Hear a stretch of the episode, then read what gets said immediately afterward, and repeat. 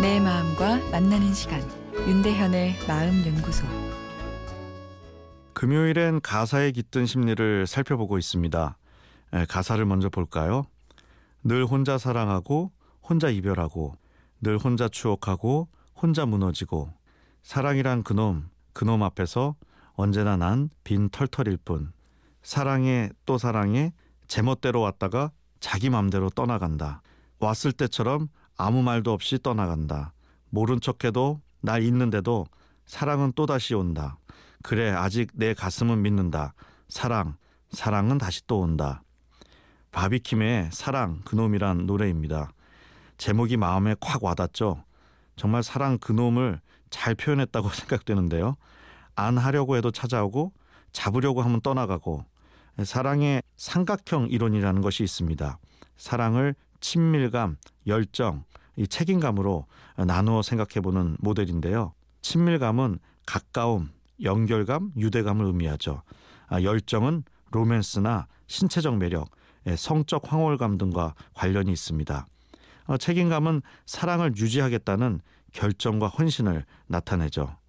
어, 남녀 관계에서 우정은 친밀감은 있으나 열정, 헌신은 떨어지겠죠. 아, 눈먼 사랑은 뭘까요?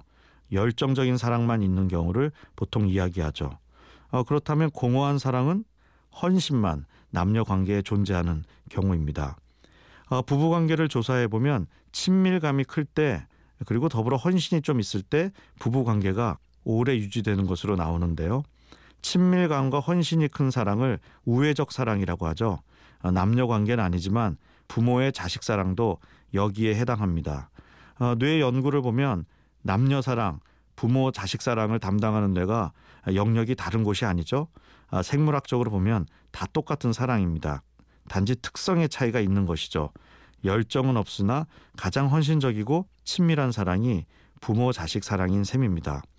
부부도 친밀감이 높을수록 만족스러운 결혼 관계를 유지한다고 하니 갈등이 있을 때 가끔은 아내는 남편을 아들로 남편은 아내를 딸로 여기면 어떨까 싶은데요. 어, 제일 얼빠진 사랑이 열정과 헌신만 있는 경우라 합니다. 아, 이러다 보니 이 열정적인 사랑은 영 좋지 않은 곳에만 들어가는데요. 그러나 그만큼 중독적이고 최상의 쾌감을 주는 것이 열정적 사랑, 그놈이란 이야기겠죠.